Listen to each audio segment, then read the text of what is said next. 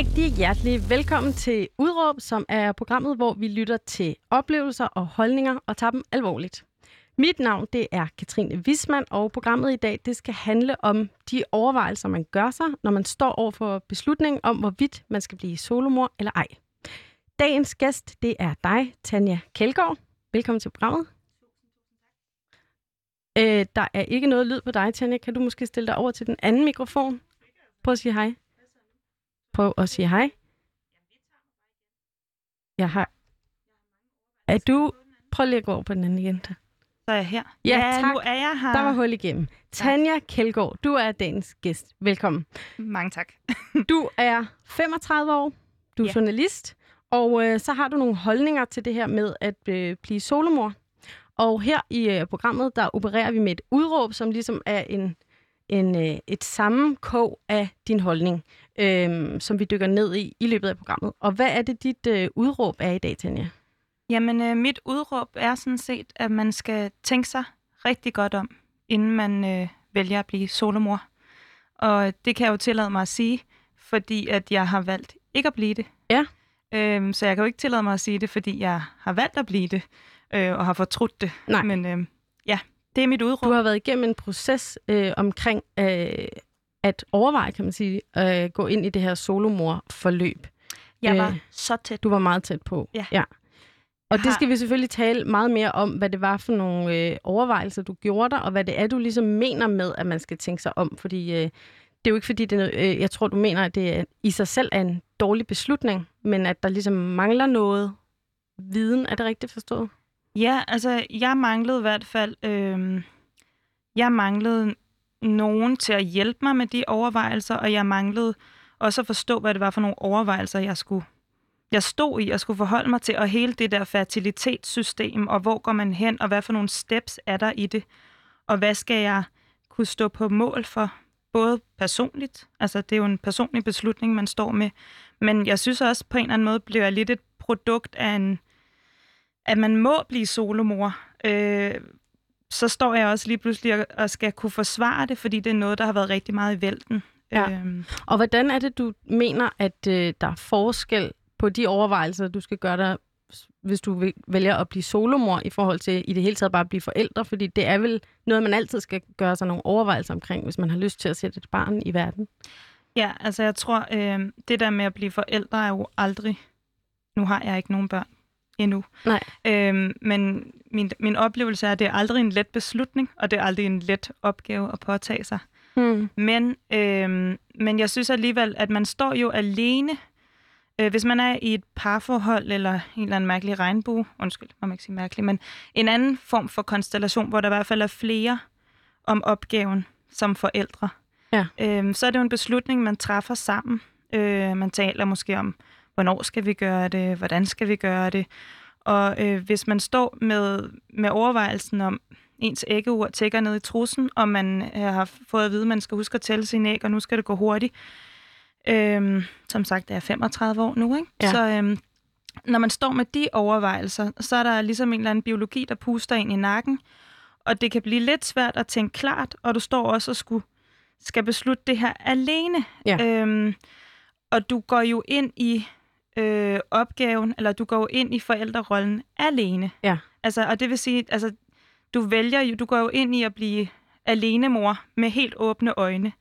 Øh, og på den måde så påtager dig du et ansvar, som Så det handler i andre, virkeligheden der om bliver at have nogen at spare med på Ja, en eller anden altså måde. jeg synes i virkeligheden, jeg på en eller anden måde, selvom jeg så har valgt ikke at blive solomor, så har jeg jo stået med en eller anden form for forældreansvar for, om jeg skulle sætte liv i verden Ja. alene, og det er bare sådan en ting, som de overvejelser, Ja. øh, dem har jeg stået med alene. Og du har jo faktisk lavet en, øh, en rapportage omkring det at blive solomor, øh, som er udkommet på øh, Radio 4, som hedder Solomor og Skattefar. Og jeg kunne godt tænke mig, at vi lige spiller et lille klip fra den, så kan vi tale lidt videre bagefter. Ja.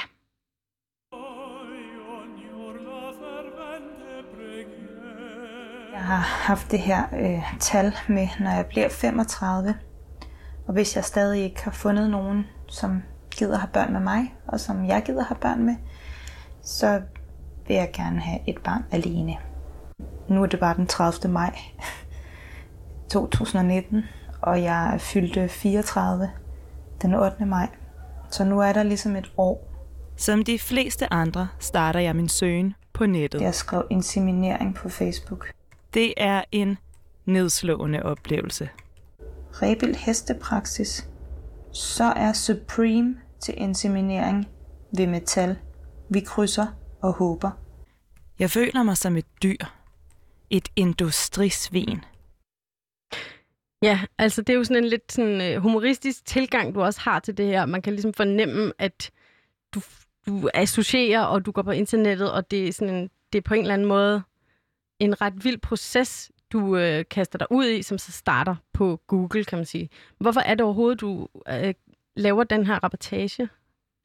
Altså, jeg, jeg lavede den af to grunde, tror jeg. Den ene var, at, øh, at jeg blev nødt til på en eller anden måde, at hvis jeg skulle tage mig selv alvorligt, og ikke uret tækket, som sagt, øh, og jeg ved, at jeg gerne vil have børn, øh, så blev jeg ligesom nødt til på et eller andet tidspunkt at tænke sådan, okay, men altså, der er ikke dukket nogen fyr op, eller sådan, som vil have børn med mig, og som jeg gerne vil have børn med. Hvad gør jeg så? Øh, og så besluttede mig ligesom for at undersøge det her. Og så når man er sådan lidt journalistisk, og man også synes, at... Lidt journalistisk. Øhm, Journalist.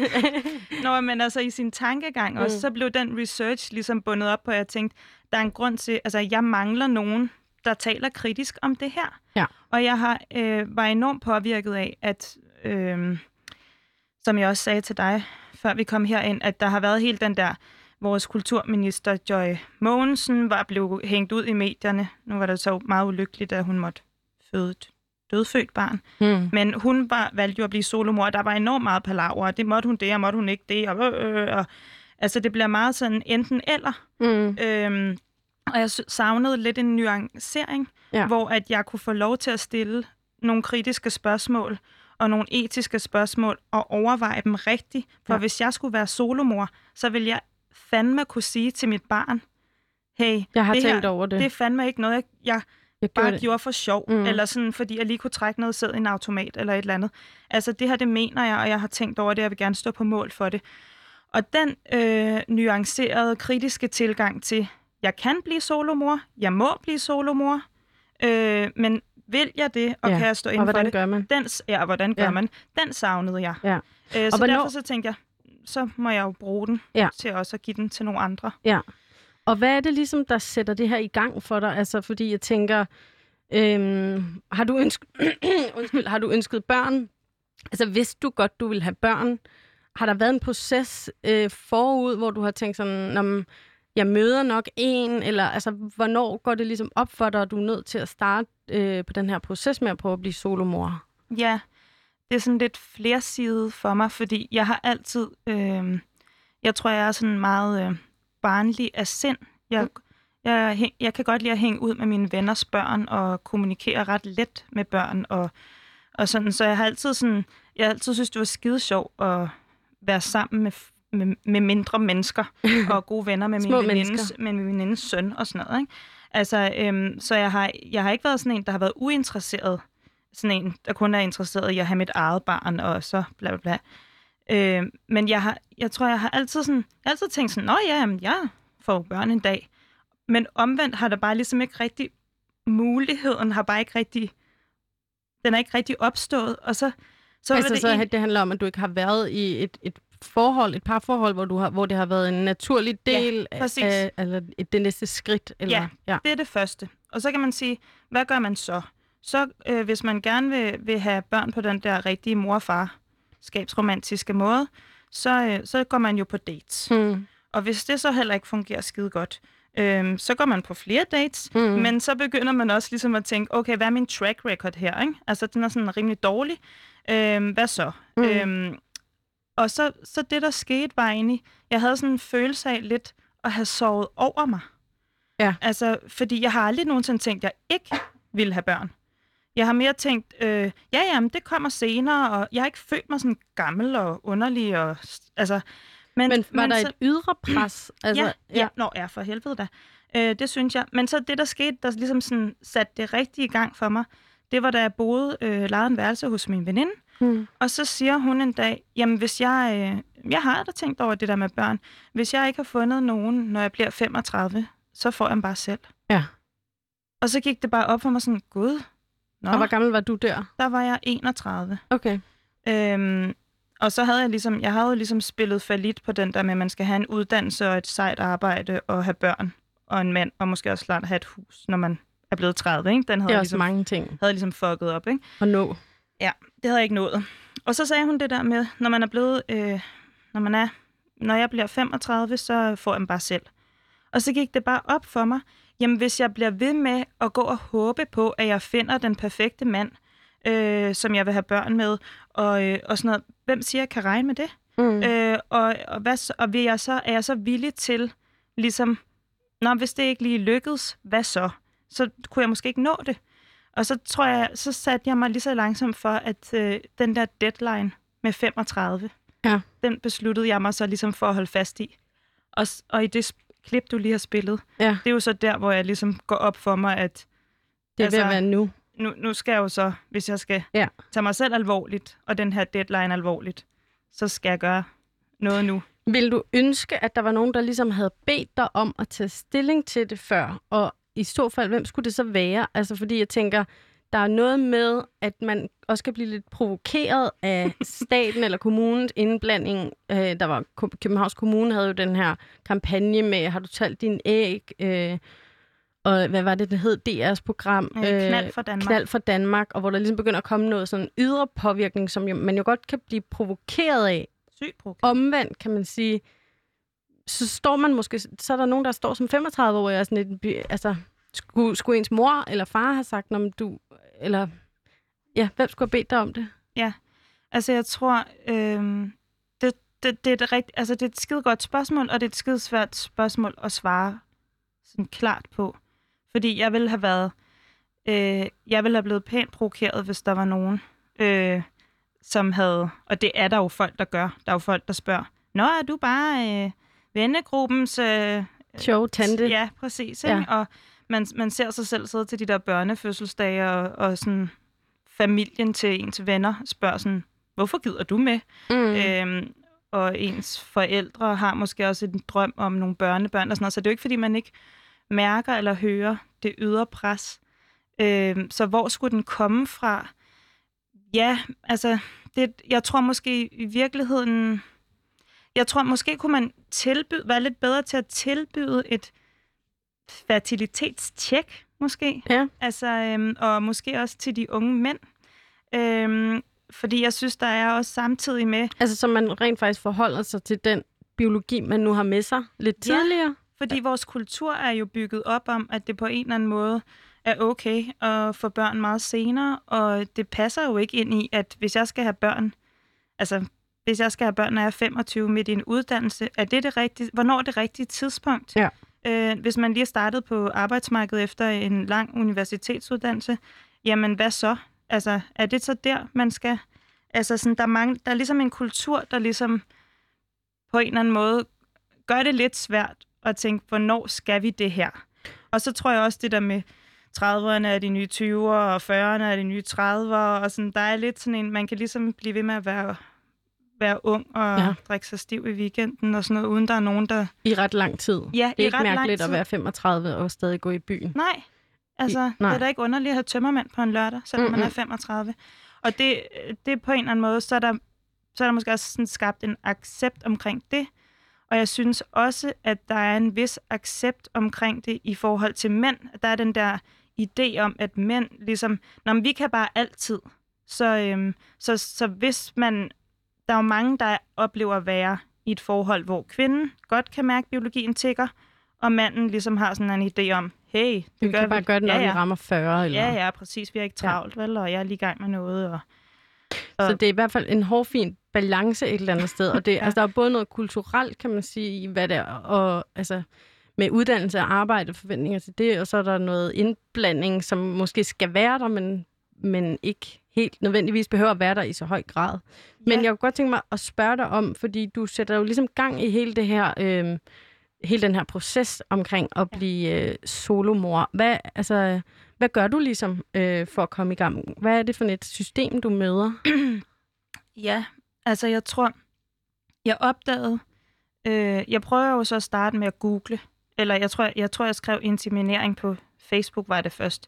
Og det var så der, jeg ender ved rebil hestepraksis, og bliver enormt Ja. ked af det, fordi hvis jeg ikke engang kan finde ud af at Stave til intimidering. Ja, altså, sådan, så, hvad, altså, så bliver jeg jo aldrig mor, vel? Eller sådan, øh, nå, men så jeg, jeg ved ligesom godt, at når der er noget med, man kan blive insemineret, og så kan man også blive noget andet. Men hvordan helt præcis?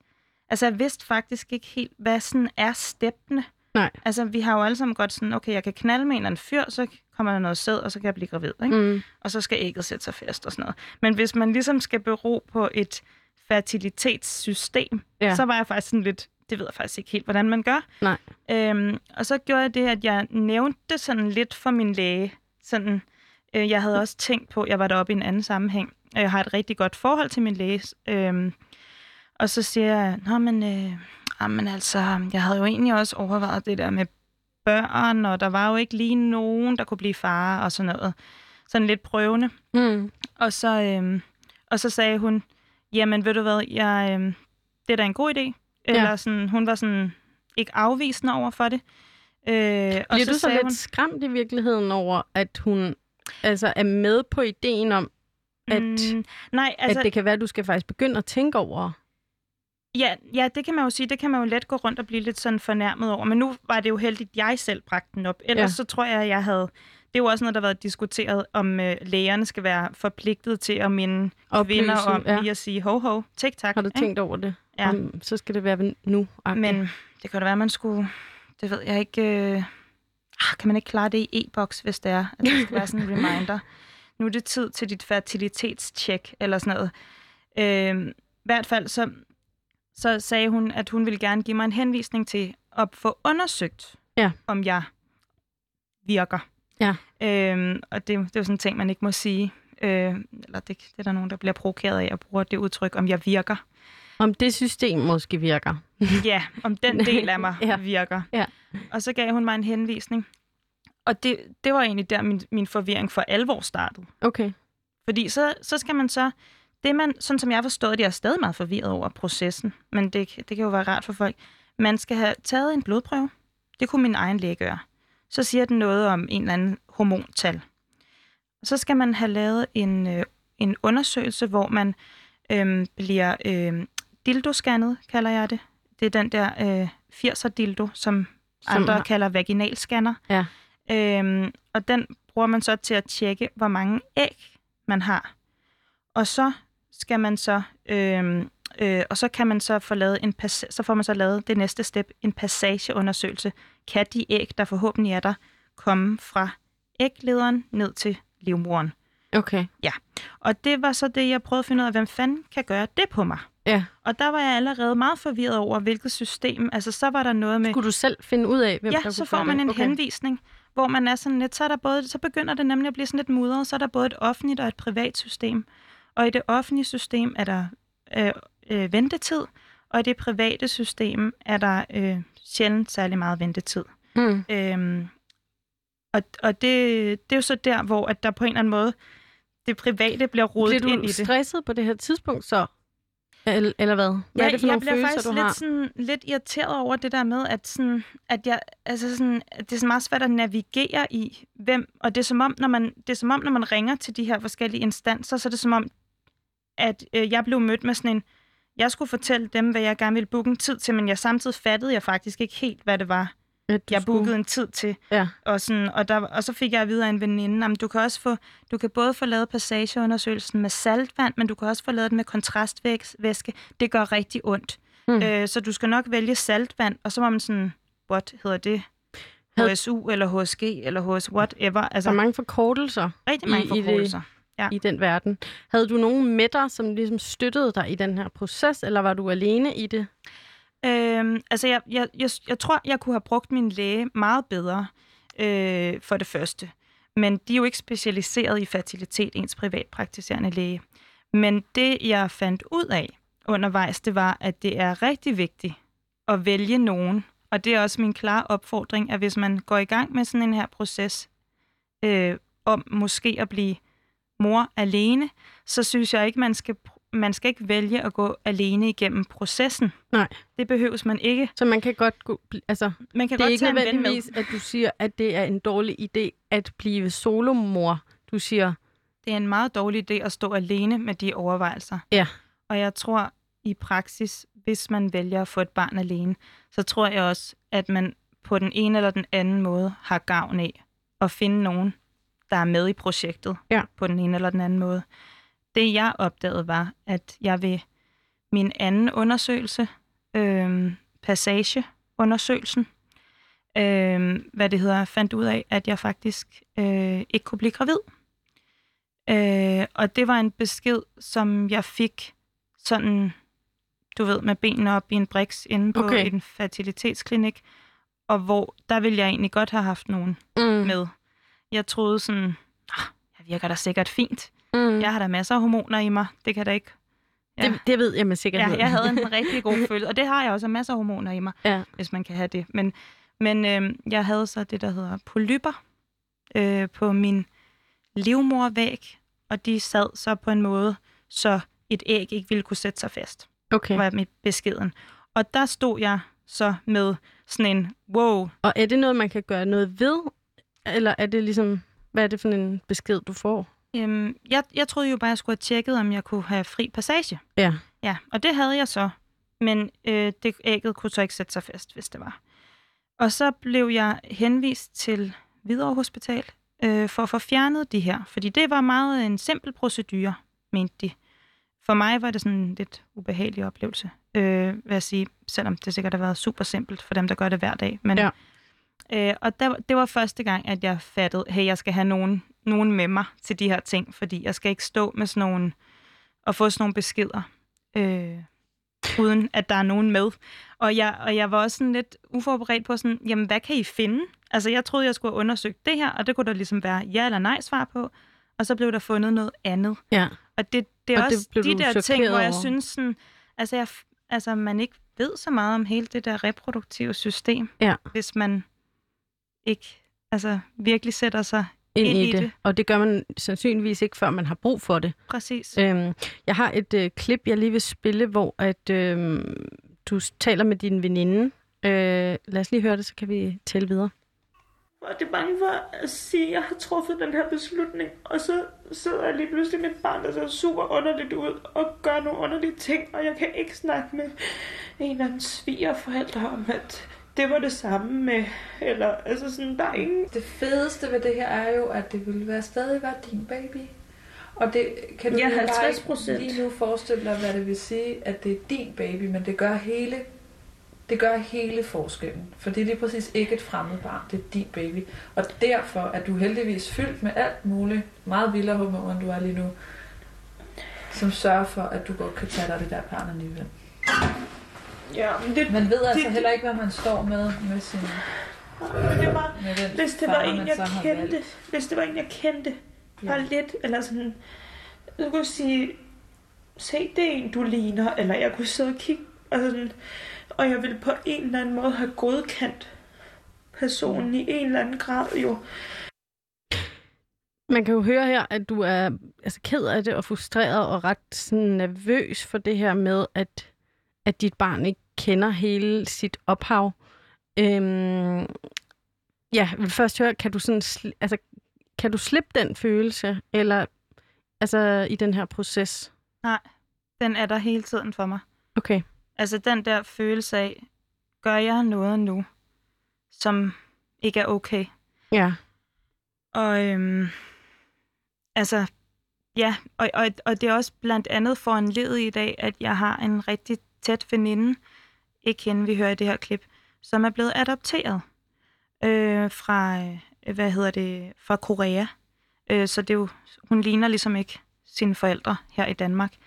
Og det har fyldt absurd meget for hende, og fylder rigtig meget for hende. Øhm, og vi har snakket meget om det der med, hvad vil det sige at kende sit ophav? Mm. Og på en eller anden måde, så mit behov for at blive mor, var jeg, jeg har været enormt bange for, at det skulle overskygge øhm, det ansvar, man jo tager på sig, når man Ja. ja. sætter et menneske i verden. Mm. Øh, og jeg havde rigtig svært Men man kan sige, den. det gælder jo også for alle tænker jeg bare nu her, at det gælder, altså uanset om man bliver solomor, eller øh, ved- hvad for en slags forældre man nu bliver, at, ja. øh, at, at det er jo et egoistisk behov at ville være forældre, og man ved jo aldrig rigtigt, hvad der er i barnets tag på en eller anden måde, øh, før der kommer et barn. Jeg tænker også, når jeg hører din veninde her, at altså, hun, hun lyder jo meget opbakkende. Øhm, Mm. Var din nære øh, familie og venner øh, opbakkende i den her proces? Øhm, det var faktisk øh, lidt blandet. Øh, forstået på den måde, at øh, jeg tror, at alle havde en, en stor opbakning til, at jeg gik ind i det her med så åbne øjne. Altså, at jeg ville prøve at forstå, hvad er det for en beslutning, man træffer her. Hvis man gør det, så vil jeg med mig også kunne se mig selv i øjnene og se mit barn i øjnene. Ja. Øh, så det var der en opbakning til, og det er også derfor, der er flere af mine nære relationer, der er med i min reportage. Øhm, så, og så tror jeg også, at min veninde vil høre i det der klip, hun vil gerne vil have, jeg får børn. Ja. Fordi hun godt ved, at jeg vil blive en sjov mor. Ja. Øh, så på den måde, så tror jeg også, hun, hun har også en aktie i det selv, og hun vil meget gerne bakke op om det. Øhm, Men der kan jeg ikke lade være med at tænke, at man kan bakke op, mm. men, men der også er noget i det der med, men det er jo dig, der bliver forældren. Hun kommer nok ikke forbi hver dag og hjælper dig med at tage opvasken. Altså det kan være nemt også, ja. måske, Ja. øh, at være opbakkende. Det var Øh, faktisk en af de ting, jeg blev rigtig ked af det. Øh, fordi at øh, lige præcis den her veninde, hun sagde til mig, Tanja, hvis du skal være alenemor, så, så finder vi ud af det. Vi finder bare ud af det. Altså er det lasagne, du skal have til fryseren, så kommer jeg forbi med lasagne en gang om ugen. Og det fortalte jeg sådan rigtig glad, sådan, uha, det skal nok lykkes, der er nogen, der laver lasagne, til en anden veninde, som helt tørt konstat- konstaterede sådan, jeg kommer altså ikke forbi med lasagne. Det kan jeg simpelthen ikke overskue. Det kan jeg lige så godt sige med det samme.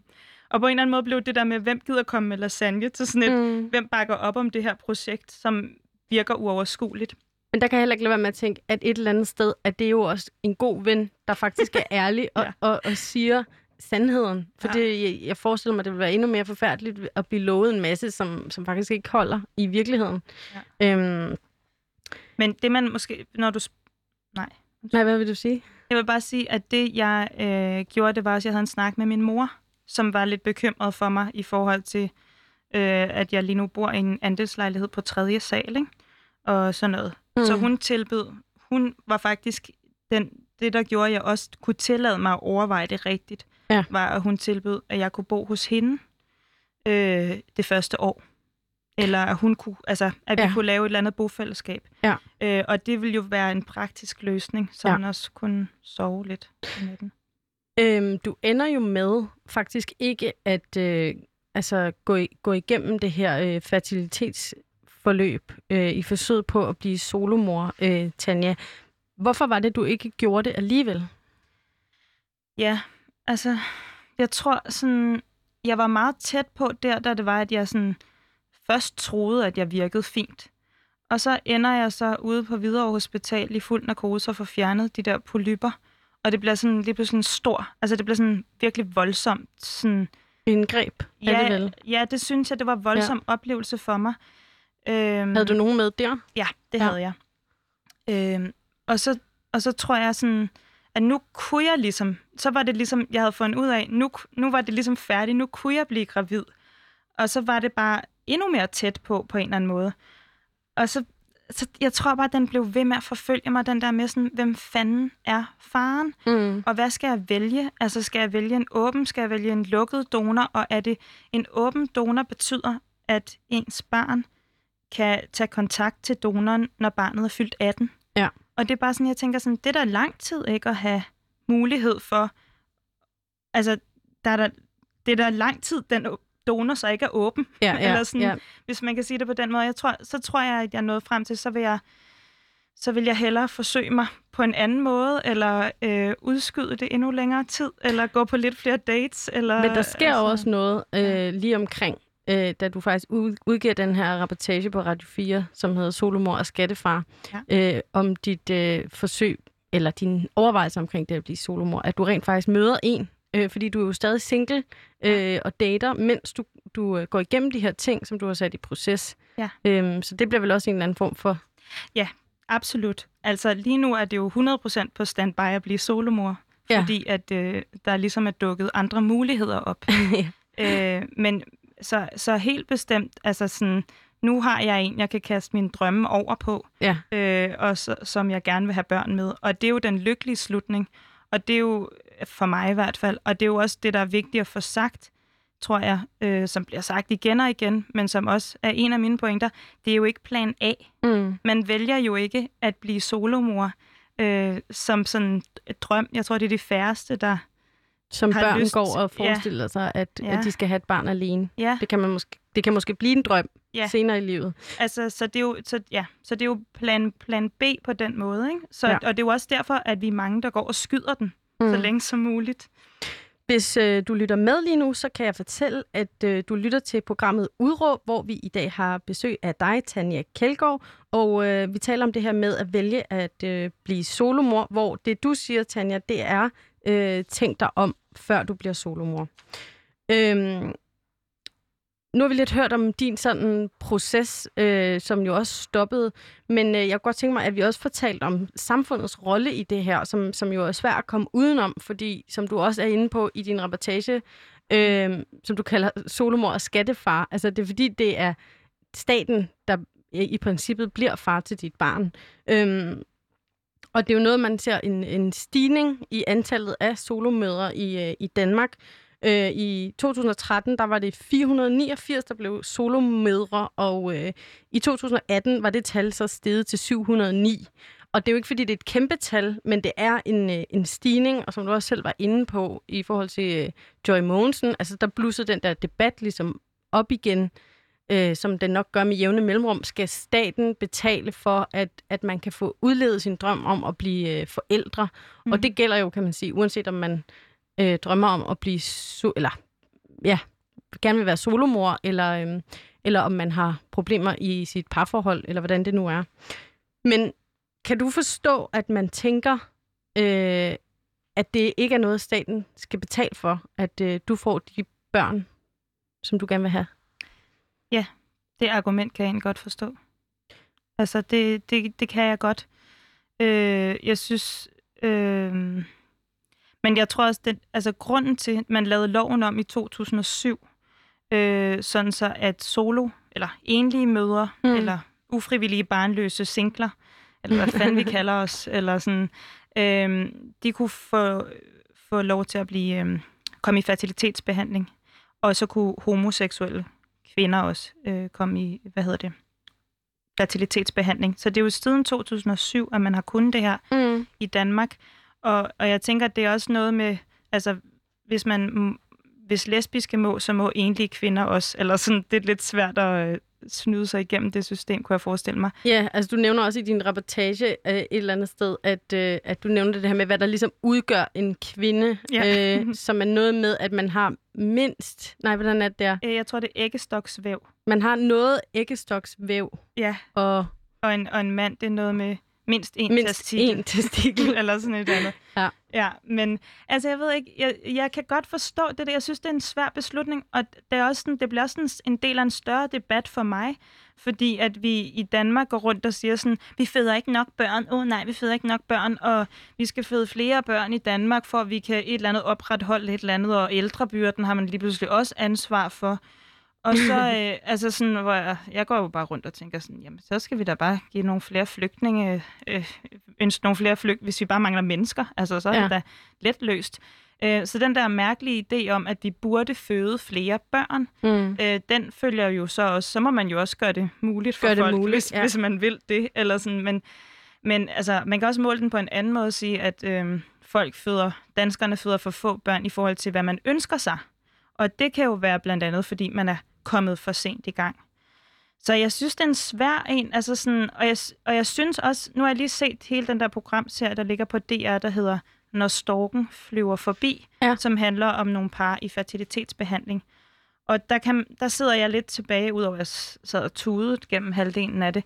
Øhm, så sad jeg bare også tilbage med sådan en følelse af, jamen hvis I så gerne vil være forældre, der er der masser af mennesker, der har brug for nogle forældre. Mm. Altså, øh, kan I så ikke bare adoptere, eller Ja. blive nogen blive plejefamilie, eller Ja, hvad, man kan hvad sige, så? Eller når- sådan, altså hvis behovet... når det er Ja. det danske hospitalsvæsen, der går ind og hjælper med det her, så er det jo også, fordi man på en eller anden måde ser barnløshed som en form for lidelse, øh, som, man, som man hjælper Ja. med. Og der er det så du det selv underligt. sådan, at da du var i den proces omkring at få et barn Altså, man kunne jo også have tilbudt mig et eller andet form for øhm, psy- psykologbehandling, så Mm. jeg var bedre til at holde på fyrene, eller var mindre rapkæftet, eller et eller andet, ikke? Fordi at jeg havde jo en, og har stadig en drøm om, at skulle være mor, far og børn, ikke? Ja. Øhm, og øh, hvis man kiggede på min track record, øh, så var det jo ikke skide vellykket øh, i forhold til de der mænd og alle de der dates. Og det var i hvert fald ikke, fordi jeg ikke forsøgte. Mm-mm. Øhm, så, så det var sådan underligt at komme i fertilitetsbehandling, fordi jeg ikke kunne finde ud af at finde en kæreste. Ja. Altså, så på den måde kunne man måske også have, have været bedre. Og det er også en af de ting, jeg synes, når, vi, når man har muligheden for at blive solomor, og det er også det, der er min pointe, øh, så synes jeg også, der skal være muligheden for øh, bedre øh, hjælp og vejledning til at træffe den beslutning. Ja. Fordi det er en stor beslutning. Mm. Og der var min egen læge god, god at snakke med, men jeg synes, det er lidt svært at navigere i det der system. Jeg kunne godt have tænkt mig, at det var mere tydeligt, hvor man kan søge hjælp og rådgivning og vejledning, og hvad man skal gøre sig klart. Øh, Hvad med sådan proces. det økonomiske aspekt? Fordi jeg tænker, at det, det koster jo penge at have et barn. Øh, det ved vi alle sammen godt. Øh, vi er jo så heldige at leve i Danmark, hvor man kan få hjælp til institutionsplads, og man kan få boligstøtte, og man kan få ekstra hjælp, hvis man er enlig forældre. Havde du nogle overvejelser omkring, øh, om du selv kunne forsørge det her barn til fulde, øh, bare dig alene? Eller var det ligesom sådan, om det var jeg også har et, et sikkerhedsnet? Eller hvad, hvad Ja. tænkte du? Altså, der, øh, ja, der var jeg sgu også lidt på røven. Altså, øh, for at Øh, sige Økonomisk? Det, ja, ja. ja, men også fordi, at altså, når man står, der er jo rigtig mange, det var ikke kun mit æggeur, der tækkede, det var også min dagpengetæller, der tækkede Ja. i, på det tidspunkt. Øhm, og det havde jeg også, altså det var også en, et ansvar, jeg ikke kunne dele. Jo, det skulle jeg så dele med skattefar, ikke? Jo. Øhm, men men det, var en, det var en svær øh, situation, og fyldt også rigtig meget. Jeg bor i en Var det med til at trække i, en retning, der hed, det her er måske ikke en god idé for mig? Ja, det ja. var det faktisk. Okay. Det var faktisk en sådan, og det var også derfor, min mor kom ind i billedet med, at øh, hvordan, hvordan kan, hvordan, altså worst case kan jeg lege min lejlighed ud, og så bo hos hende, eller et eller andet. Altså, fordi økonomi spiller der helt klart en rolle.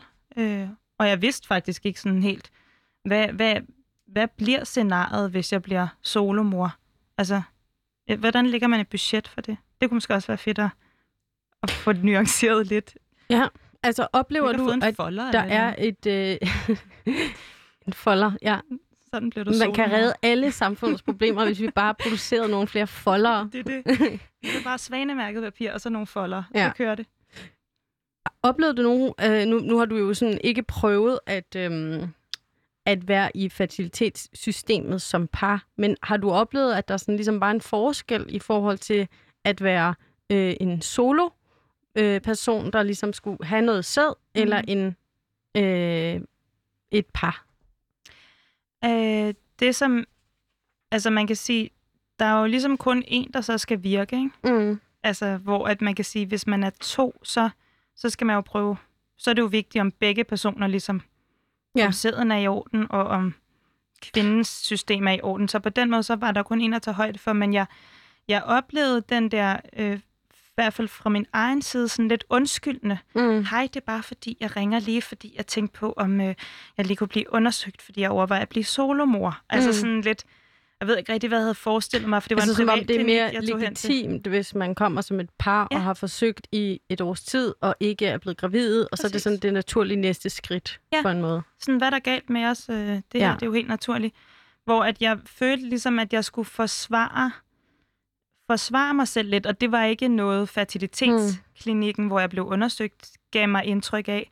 De var en mere sådan, ja, nu kalder du det solomor, det kan vi jo rigtig godt lide, fordi Mm. mm. du, det er jo ikke plan A, og det Mm. gav mig ligesom den der lidt følelse af, det er okay, du er her, men de skal jo også tjene nogle penge. Altså, så på en eller anden måde, så var det bare heller ikke det fedeste sted at blive forstået, fordi at der er jo øh, en, Der er også nogle en penge. markedsgørelse i det der system. Man skal købe noget sæd, Ja. og, øh, og man, man, kan, man kan komme hurtigere igennem processen, hvis man øh, betaler sig fra det. Ja. Øh, så, så på den måde, så er det bare sådan, der mangler lidt sådan en, hvad kan man sige, uafhængig vejledning, eller sådan til, altså,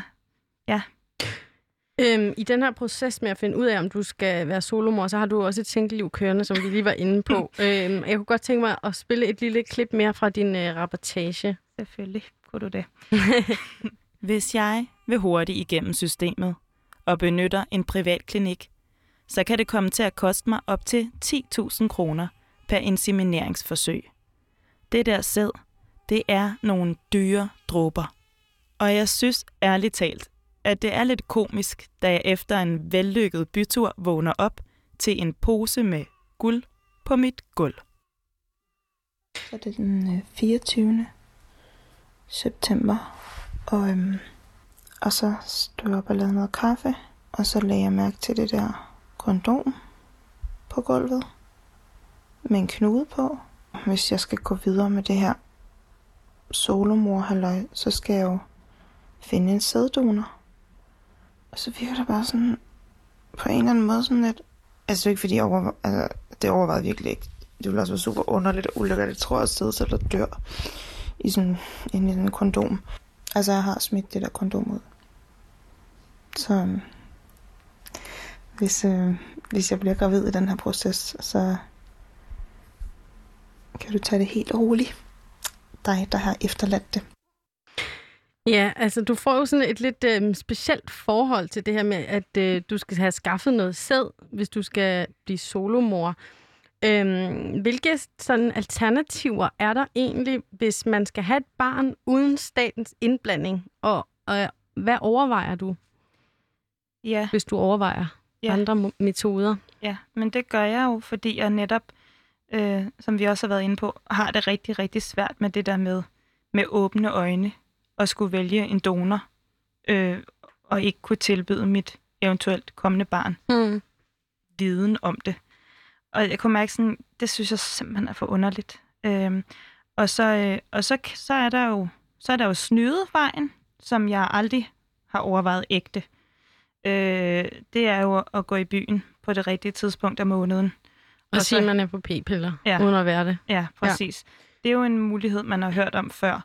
Øhm, den, den tiltræk mig sgu ikke. Nej. Øhm, den, det synes jeg simpelthen for uselt, også fordi sådan, hvad så? Altså, man bliver nødt til på en eller anden måde at kommunikere det videre. Altså, Mm. så er, så er København bare heller ikke større, vel? Altså, Nej. Øhm, så den, den, den var ligesom ude af billedet rimelig hurtigt. Øhm, det jeg så gjorde, det var, at jeg øh, på et tidspunkt i løbet af det her år, som jeg har optaget til reportagen fra, så øh, valgte jeg at spørge min, hvad kalder man det, øh, friend with benefits. Ja, ven med frynsekoder. Ja, øh, om øh, han ikke bare lige kunne gøre mig gravid.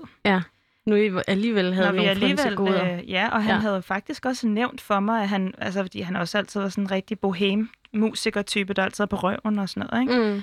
Mm. Øhm, en af de der, der måske ikke gider være voksen i den der traditionelle forstand. Øh, og han havde godt nævnt for mig også, at øh, han kunne da godt lige overveje at blive sæddonor, så han lige kunne tjene nogle penge. Ja. Øhm, men, men i hvert fald så er det sådan en person, jeg grundlæggende set har okay stor respekt for. Og så tænkte jeg, så kunne han da lige gøre mig gravid. Og det krævede sådan lidt Hvad det sagde var han lidt det? svært at spørge om, vil jeg sige. Øhm, det sagde han øh, nej tak til. Og hvad var begrundelsen for det? Jamen, altså, øhm, han, han havde sådan flere argumenter. En af dem var, at øh, det var simpelthen for stort ansvar at tage på sine skuldre. Øh, Så han kunne godt overskue tanken om at aflevere noget sæd i en sædbank og tjene nogle penge, og så have nogle, potentielt nogle børn ud i Mhm. verden, men han ville ikke være interesseret Nej. i, øh, i det, Nej. der kom efter. og hans argument var jo også, at man kan ikke, hvis man ved, det er ens barn, så kommer det ikke til at være sådan, hej, jeg spiller ikke en rolle over Nej. for dig. I var, Det vil ikke bare være hjælpe. og det ville sgu ikke være eller som anden. en form for regnbue-familiekonstellation. Det var der ikke så meget stemning for i hvert Nej, fald, okay. øhm, vil jeg sige. Øhm, så fordi det var ellers min idé, at man måske kunne gøre det sådan lidt, jamen så ved vi, at det der, det er din biologiske far, og så kan han øh, lære dig at spille lidt musik, eller så kan du, Mm. så kan du tænke, åh, oh, det er derfor, jeg har sådan nogle lange ben, eller whatever, ikke? Jo. Altså, øh, sådan et eller andet. Og det, øh, ja, og det, ja, det ved jeg ikke. Så det var ligesom mit forsøg på at løse det der problem på sådan en måde, jeg kunne stå indenfor, øh, tænkte jeg, at så vidste jeg, hvem det var, og, og så, så gik jeg ind i, så kunne man måske lave en anden aftale, tænkte jeg, hvor at man havde ikke havde lovet mere, end man kunne holde. Mm. Altså, så, så vidste jeg jo ligesom, at hvis der er en, en øh, donor, så bliver den ligesom inde i donorkartoteket, og, og så har jeg selv hele ansvaret, og her kunne jeg måske tænke, så er der ham her, og ham, ham mødes jeg med nogle gange, øh, og ser i forskellige sammenhænge, og sådan, så kunne han ligesom være ham, der havde ja. været med til at lave dig, og, men han har ikke lovet dig noget. Ja. Han har lovet det her. Han kommer en gang om året og siger hej, whatever.